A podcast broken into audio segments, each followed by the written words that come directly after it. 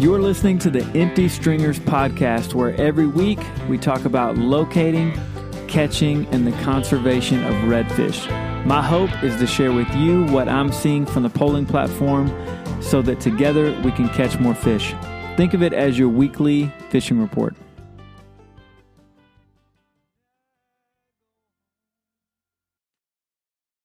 Welcome back to the podcast, folks. I'm your host, Matt Parrish. I want to thank you guys for listening to this podcast because uh, I I go a couple of weeks at a time without really looking at the numbers, and it looks like we are uh, growing ever so slightly, little by little, and that's just exactly the way I like to do it because that means that you guys are telling your fishing buddies about the podcast. And that's translating into more listeners, which means we're growing a group of people that are like minded individuals.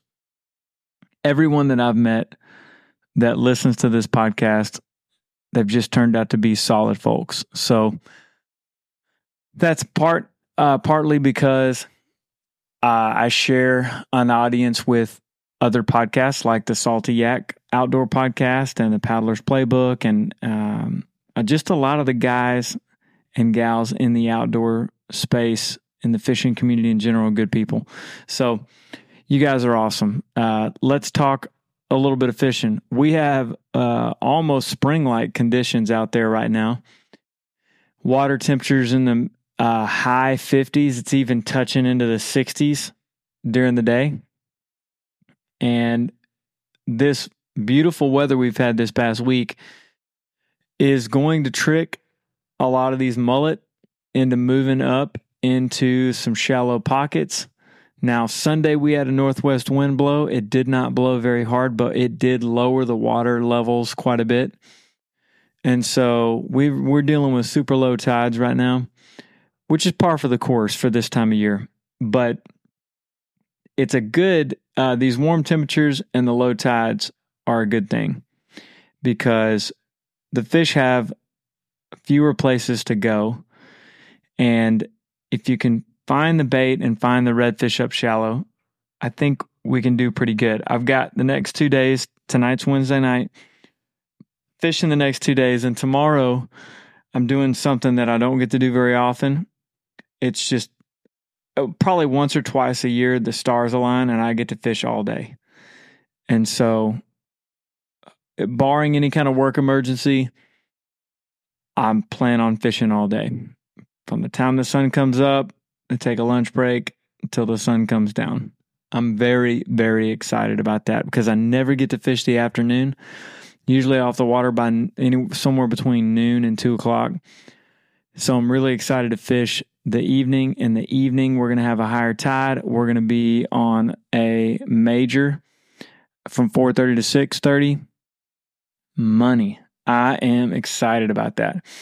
So I'm going to recap the trip, uh, the last couple of trips, and I'm also going to talk about two major factors we've dealt with last week because I think we're going to be dealing with them again uh, coming pretty quick. So let's talk about freshwater runoff. I cannot remember if I talked about this last week or not. So if I did, just forgive me. But uh, when it rains as much as it did last week, uh, the bayous flood, uh, and they flood so much that they can even they can cause quite a disparity in your water level back up close to the mouth of these bayous and what it's actually reading it like the Galveston Rail Bridge. So we were dealing with that last week on Thursday when we launched. It was difficult to find clean water. We made a really long run to try to find some clean water because here's the thing the redfish don't hate brackish water because it turns all that water fresh and brackish. They don't hate fresh water or brackish water, they hate sudden changes. So, if you found a group of redfish in a particular location and then something changes suddenly in their atmosphere, whether it be water temperature, water level, um, bait hatches, uh, freshwater runoff, the salinity levels. If something changes suddenly, they are gone. They're moving out. And so, if you have freshwater runoff in deeper areas, the freshwater stays on top, the salt water stays below, and you can still find fish deep. I'm never fishing deep enough to really get that separation. I mean, I'm I need to go find clean water if I want to do what I do, which is sight cast this time of year and chase the redfish in the shallow water. So, uh, just about all year long, no matter what month it is, I'm in about a foot of water. Two or three feet is deep for me. Now, I'm not going to say I never fish those. There are pockets and channels and stuff like that that I'll try if things get tough or if the water temperature is really cold. But by and large, uh, I'm so shallow that I can't just go fish uh, an area where I've got fresh on top and salt on bottom. I need to find an area that's clean from freshwater runoff. So that's what we did. First place we went uh, with my buddy Paul and Brad was a prime location. There's a bayou that spills out of it, but the bayou spills out, and because of the wind and the way the tide was flowing, it leaves half of this lake salty and the other half is fresh. And I thought that we we could potentially get on a lot of fish uh, in that area. The conditions were prime. There just weren't any fish over there. We caught a trout and we got a decent look at two redfish uh, and couldn't get them to eat. We spooked them off.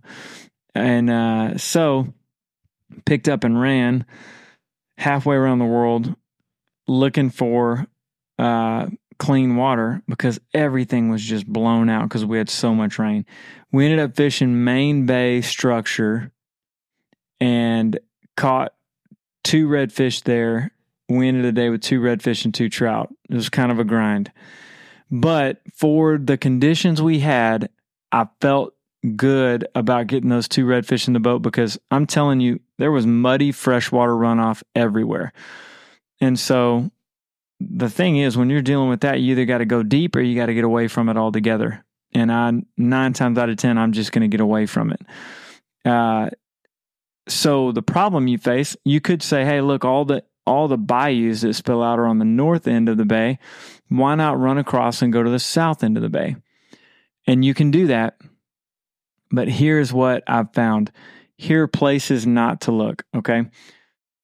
Wintertime, I know we've got a warming trend and that's going to help things out a lot, but we're still in wintertime and the bait is still doing what wintertime bait does, other than they're going to move up shallow uh, this week, which is great.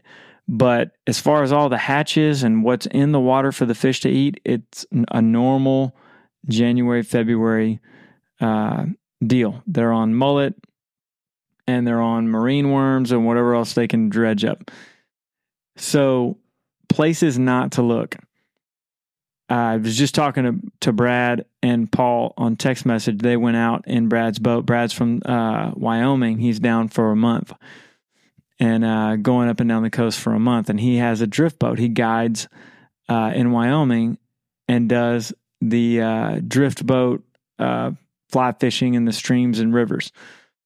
So he brought the drift boat down with him and he's taking it out in the bay and he was telling me where they where they kind of pulled along and paddled along the shore and it was an open it's kind of an open sand flat. This whole shoreline on the south is just a big open sand flat and they didn't see a fish. And it, it reminded me that like that's kind of one of your your things during the winter. Open sand shallow sand i should say.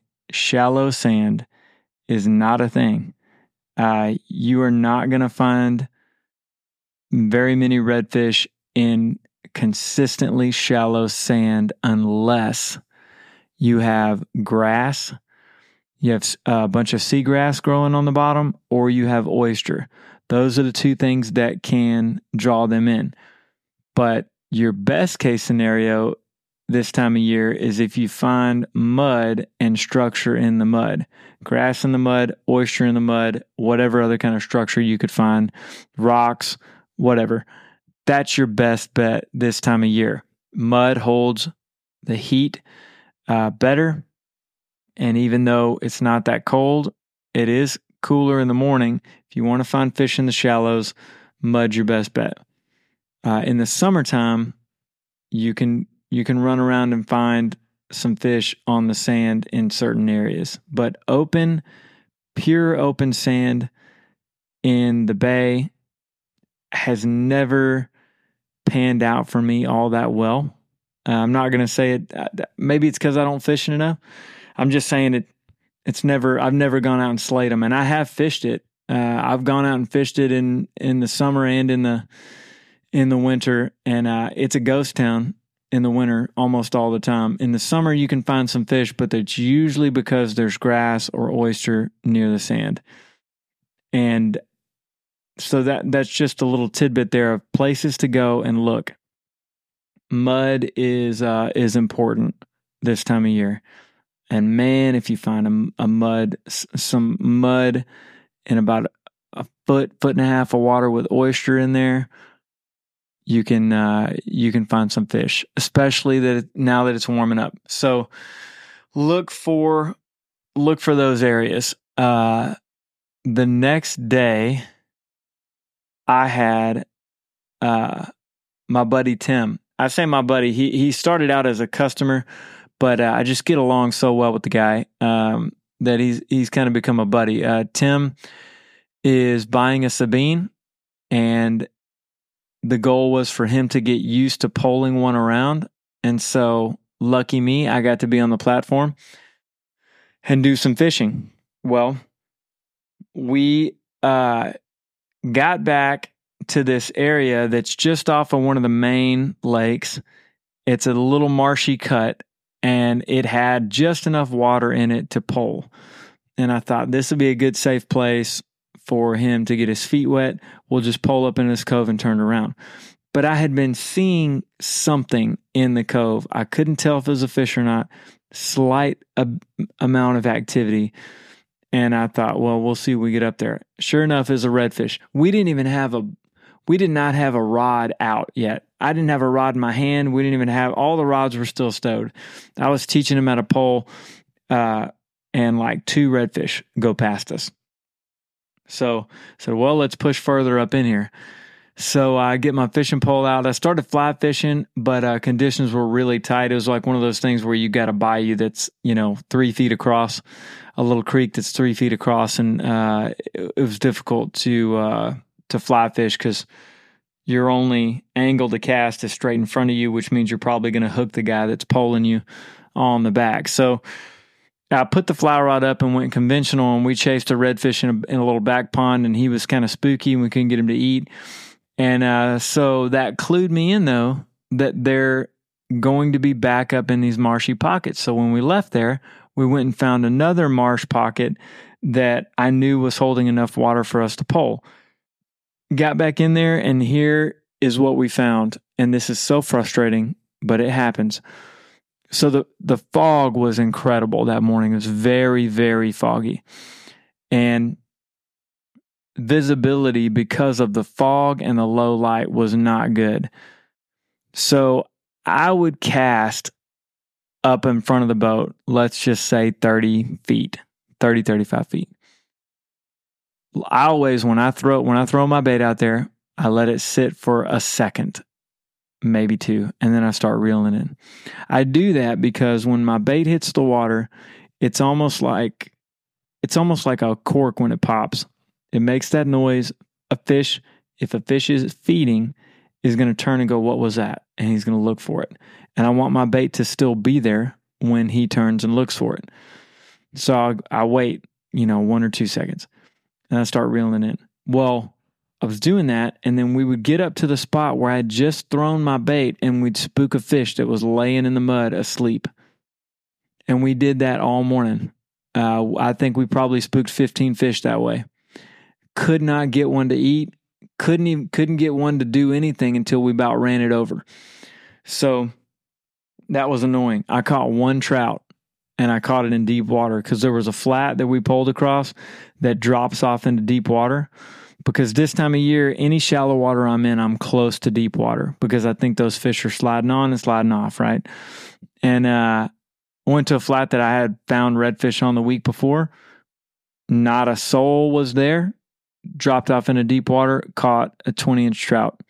Didn't even take a picture of the slimy thing, just threw it back. And um, and then we bounced around a few more places, but that was the only fish we caught that day. Uh, because all the redfish were just spooked out. They just were laying in the mud, not doing nothing, not eating. You throw right in front of them, and uh, I threw. An, I had another one threw right where he was, pulled up on him, saw the fish a foot off the bow of the boat, right where I had just casted. Lifted my rod to drop the bait in front of his face, and he spooked off. So it just it just is that way sometimes. Uh, it is what it is. So tomorrow, as we are exploring, um, the goal tomorrow is to obviously catch redfish, but I want to cover some ground tomorrow. I want to look in lots of different kinds of places because the goal is to not just find, uh, you know, 10 or 15 fish. The goal is to find 50 to 100 fish. I want to go find them stacked up somewhere.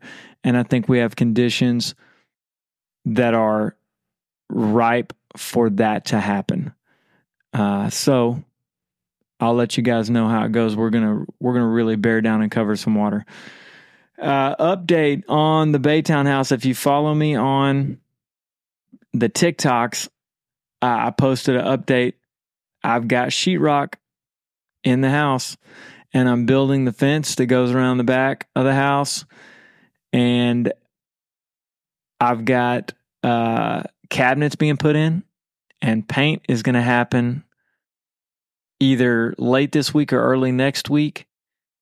And then, man, we're going to be off to the races. Once I get the paint done, uh, I'll start the electrical trim out, and then we'll do flooring, and I'll finish the fence, clean the yard up, uh, button everything up, and put a for sale sign in front of that thing. So we are getting close. I'm hoping by the end of February we're done because there's a lot of little things like putting blinds up, putting cabinet uh, drawer pulls on, uh, door knobs.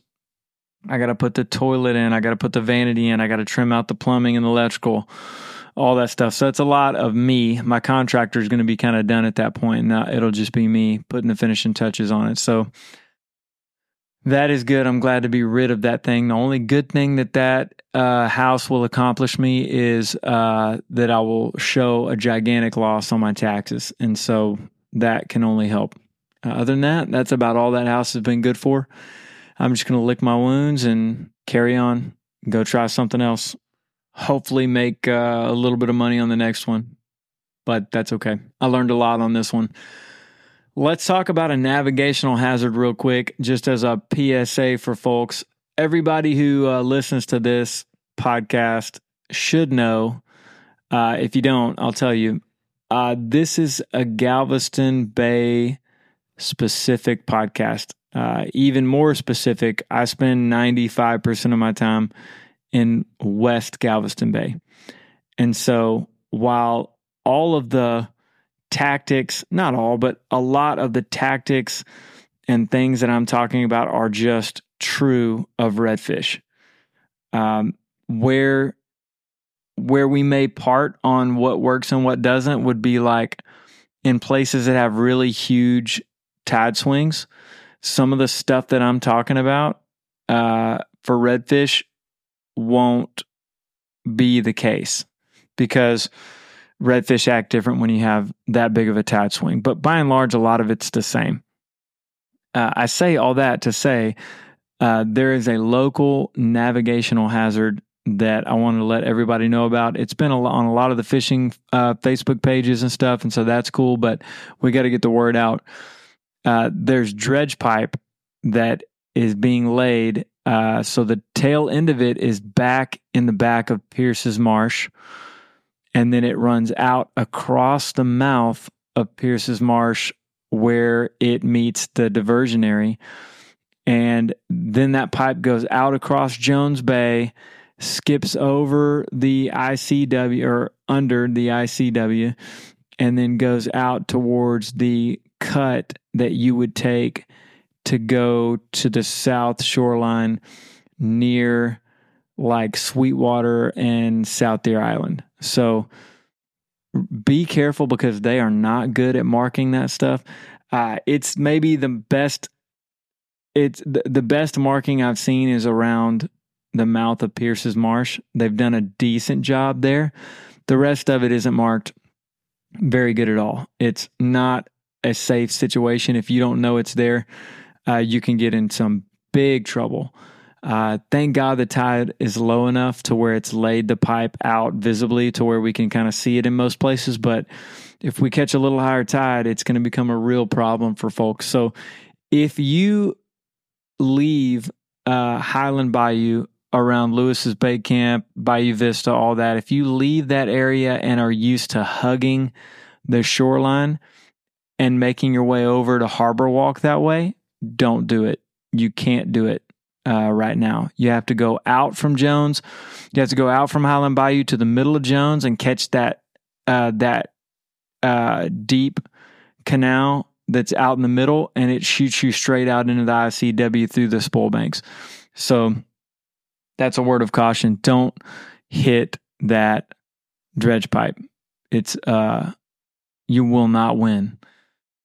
There's a local guide uh, out of Bayou Vista I was talking to him on Facebook about it. He um, he busted his lower unit pretty bad. So pay attention to that and be safe out there. Um, let's get to our Bible tidbit. Uh, this is a little shorter episode than normal. That's because I put two out this week, and um, we just hadn't caught a whole lot of fish. To be honest with you, it's been tough. I'm hoping that tomorrow changes that. Uh, Chris and I are going. We're going to trade it out on the platform, probably do some fly fishing. And so just looking forward to getting a a fly in front of a fish's face. So we'll see how that goes. But uh, Bible tidbit there's two stories I've talked about in the past that I'm going to draw from both of those.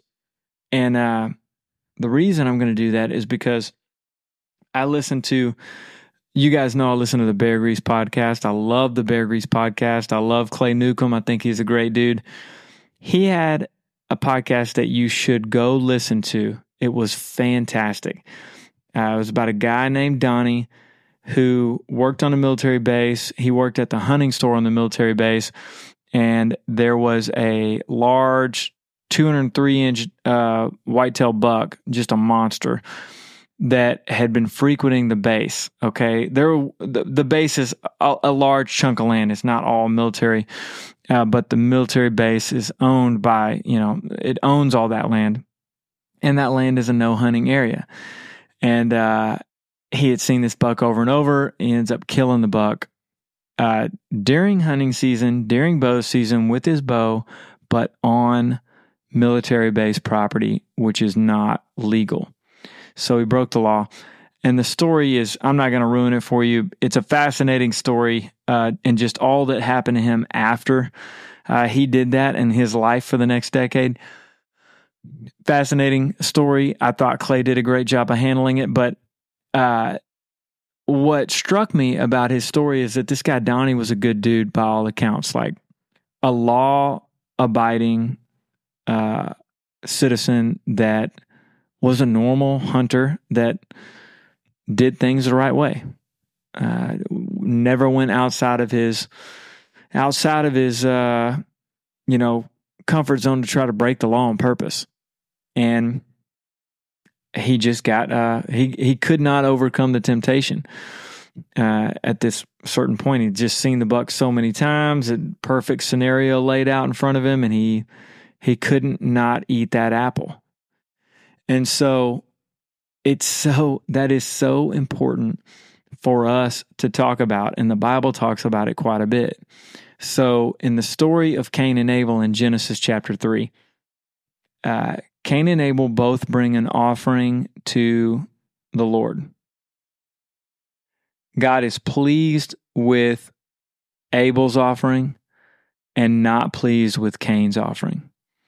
And the Bible doesn't explicitly tell us why, but it alludes to the fact that Abel brought his first and best as an offering, and Cain brought like the leftovers, right? The like did not bring his first and best to God. So God didn't accept his offering. Cain, uh, Cain was mad about that. And in response to Cain's anger, God tells him, Why are you angry? Like, if you, this is like verse two and three of uh, chapter four. I'm paraphrasing. Um, but he says, like, why are you angry? If, if you do the right thing, it'll go well with you. And he said, if you don't, sin is crouching at the door, waiting for you. Its desire is contrary to you, but you must rule over it. Now, that verse is very familiar because God said the same thing to Eve one chapter earlier. And he says, when to Eve, your desire will be for your husband, but he will rule over you. The in other translations, and and if you break down the most literal way you can translate that, it would be that your desire is to rule over your husband, but he will rule over you, right? We've talked about that verse before. Uh, and you can see that playing out in society as we speak. The woman wanting to rule the roost, right? Uh, that's another, that's a whole sermon I, I, I could do later. So he tells the same thing to Cain sin is crouching at your door, its desire is to rule over you, but you must rule over it. Cain doesn't do that uh, and he murders his brother. Okay. Uh, Cain is angry and frustrated, and he's probably tired. This is after the fall. His parents have eaten the forbidden fruit, and they've been cast out of the garden, and they are working the land and raising livestock and hunting and doing whatever they do. And it is wearisome, hard work. And Cain is tired. And he does what he thinks is going to be good enough and it's not. And he gets mad about it and commits an even more heinous sin. There's a story that I've talked about before in First Kings. It's in First Kings chapter uh, 13. It's a man of God from Judah, and he goes and prophesies against King Jeroboam. And then he does everything God asked him to do. God told him, don't eat or drink in the place that, that you're going and don't come back the same way that you went. And this other prophet finds him underneath a tree, sitting underneath a tree. He's tired, weary from his journey. And the prophet lies to him and tells him that he received a word from God and that that word from God said that he should come and eat at his house and stay with him. Well, prophet believes him. And uh, I've told you this story before. He gets up the next morning and is killed on the road by a lion. Lion maims his body and kills him and leaves his donkey standing there perfectly fine. So, strange story. You can find it in 1 Kings chapter 13. Uh, the reason that's relevant is that he was sitting underneath a tree. He was tired. And I don't know why this uh, this just struck home for me, but after listening to the story on the Bear Grease podcast, and then both of those uh, biblical narratives popped up just in my in my universe this week. Uh, the kids were learning about uh, Cain and Abel at school, and uh, somebody was uh, asking me about that that story in First Kings, and it just made me want to say to you guys like, hey, we're 30 days in to the new year. This is round about that time where everyone's resolutions uh, go by the wayside and people realize like it's back to it's back to the ordinary and you're worn out from work and you're you're just getting to that place where you're weary again, you're tired. And when you do that, you get to that place that's when you can do things that are uncharacteristic of yourself. That's when you can make the kind of mistake that you regret for years. You know, you had a rough family time around the holidays, and uh, you and your wife had just been at each other's throats for the last month, and you're just sick of it. And there's there's a mistake crouching at your door. There's sin crouching at your door. And so, my advice to you is, uh, if if that sin is crouching at your workplace, if it's if it's crouching at uh, some addiction you tend to lean towards, if it wherever it's crouching, look at it square in the face, talk to somebody about it. Uh, if you've got issues with your boss at work, uh, if you've got issues with your wife, a family member, if you're worn out and you need a break, uh, I know friends and family that are just like they're ate up with the with the kids sports thing. They're just all in on. They got nine thousand sports things uh, every Saturday, and they're they're running the roads during the week and working late and all this stuff. Like, take a breath. God intended for us to have a day of rest. You need to cancel some plans and take a breather. Read your Bible. Get some sleep. Put that put that drink down. You know whatever that thing is that you that you you grab a hold of as a crutch put it down. Lean into god's word into prayer and tell somebody that you're close to that you're struggling with something. I've seen people ruin their lives or several years of their life uh, their life because they wore themselves thin and in their wearied state, they said yes to something they normally would have said no to. And they they wear that forever. And I'm not, I know it sounds like I'm, because I mentioned the wife thing, it sounds like I'm talking about adultery. And I am for some people, but for other people, it's, uh, they, they drank themselves, uh, to death. Uh, for other people, it's, uh, they threw away a career uh, that they had a great career and they threw it away because they made an unethical decision. So if that's you, that's just just my just my little call to go. Hey, if you don't have anybody to reach out to about that, uh, email me. I read every email I get sent by you guys, and I respond to every one of them. Now it may take me a few days because I've got employees ringing me on the phone, and I've got uh, contractors ringing me, and I've got I'm I'm busy, but I will take the time to sit down and read your email and respond to you. And uh, I'm not too busy uh, to to be gotten a hold of. So uh, you can reach me at empty stringers at gmail. Uh, my Instagram is empty underscore stringers. I'm on the TikToks at empty stringers. And we are coming up on the spring, you can go to captmattparish.com. That's two T's in Matt, two R's in Parish. And you can both book a trip to fish with me.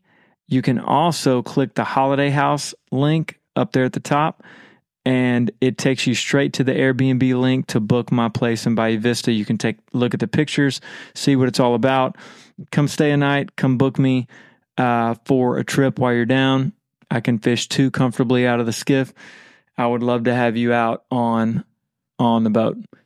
Do that. Uh, also, in other news, uh, I had a meeting with uh, Jacob Sumney of Caden Lures, and I like what he's putting out. Uh, he he's a small business owner. The guy is an electrician by day. He's a lineman.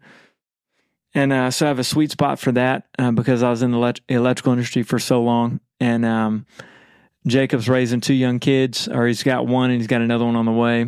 And uh, he's burning the candle at both ends. The guy's a hard worker and uh, he's putting out a good product. And he's developing a new product that I'm not allowed to talk about. I don't think I'm allowed to talk about right now. But uh, that new product is what sold me on uh, partnering up with him because I got to see what went into making it. I got to see it uh, in like a demo video. I'm very excited about it, about it uh, to come out because I think it's something I'll be fishing quite a lot of. And um, so I say that to tell you that uh, I'm not getting paid to talk about his product, but I am getting a discount uh, when I buy his products. So I think it's only fair that you know that that I'm I'm getting a discount when I talk about uh, something like that. So uh, I will be talking about the Kaden lures because I will be using some of them. I don't talk about anything I don't use, and if it's something that I just don't want to use, uh, I'm not going to talk about it. Uh, so there's that. If uh, if you are the kind of guy that's going to go throw hard baits, which I admittedly don't throw very often, but when I do, I throw Kevin's outside custom painted lures because why would you throw anything ordinary? Just check them out. They're at Fish Sticks. You can find Kevin on Kevin's Outside YouTube. Uh, the dude makes a great product. And if I'm going to throw a hard bait, which there's a little spot that we're going to in the morning because I can't get it out of my mind. I have to go fish this spot because uh, it's a deep water spot, which is not normal for me. But after getting my rear end kicked uh, a couple weeks ago when I needed a deep water spot and I just couldn't put the puzzle together, I've decided first thing in the morning we're going to a deep water spot and we're going to give it about an hour to see if we can uh, pull a fish out of it. And I might throw with these warm water temps and this deep water spot. I'm probably going to throw a crankbait uh, that Kevin gave me. So I'll let you know how that goes. But you should check them out. They're at Fish Sticks. Uh, go buy one or order one off his website. Uh, other than that, I hope that you guys have a great week. I hope that you've had a chance to get out and fish with this weather the way it is. It's not going to last.